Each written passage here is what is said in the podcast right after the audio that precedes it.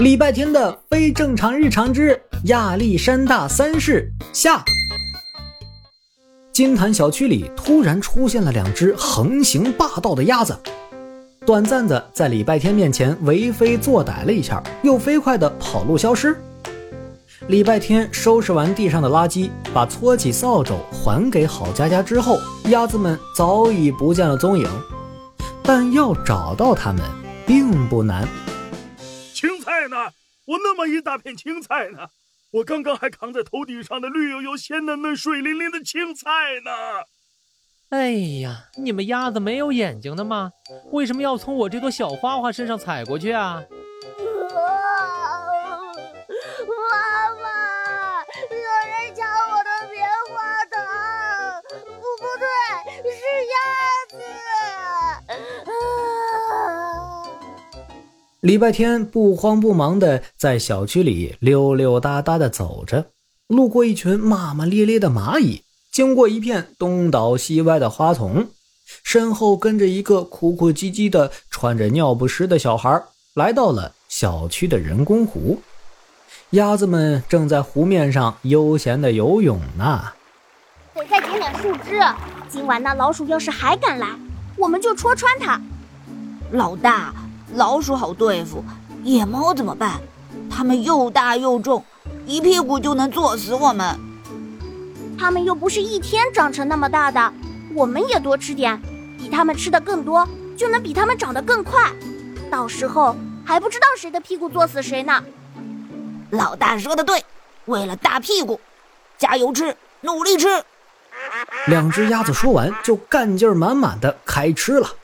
一会儿扎进水里吃几根水草，一会儿抢走别人丢给鱼儿的面包片，一会儿还追着水底的小鱼跑。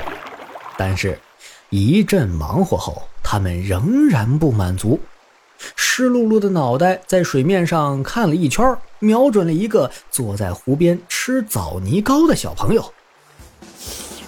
枣泥糕，我的爱，我来了，来了，拿来吧你。两只鸭子飞快靠近，扑腾一飞，纵身一跃，叼住了包裹枣泥糕的塑料袋。小朋友吓了一跳，又不敢松手，拉扯之下竟然要被鸭子拉到水里了。这时谁拿石头砸我们？老大，是那个不好对付的小子。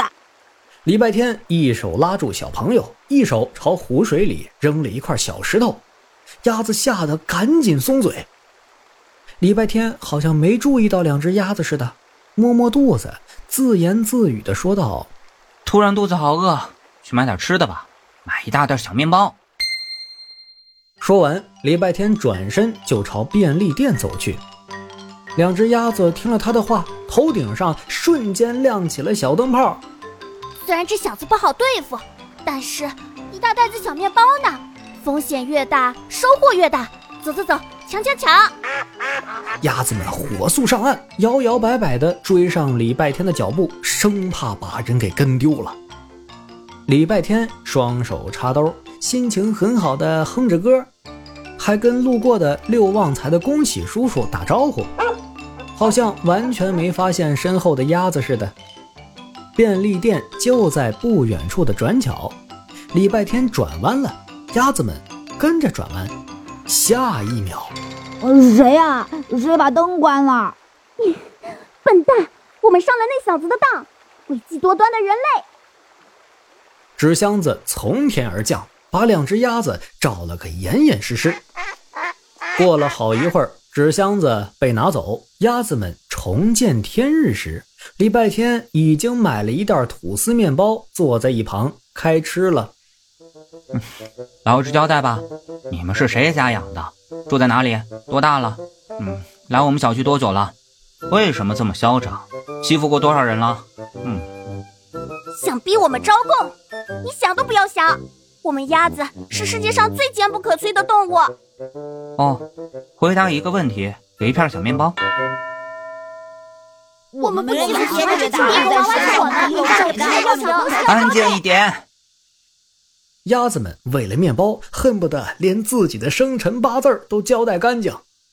礼拜天在一片嘎嘎的叫声里脑袋都大了。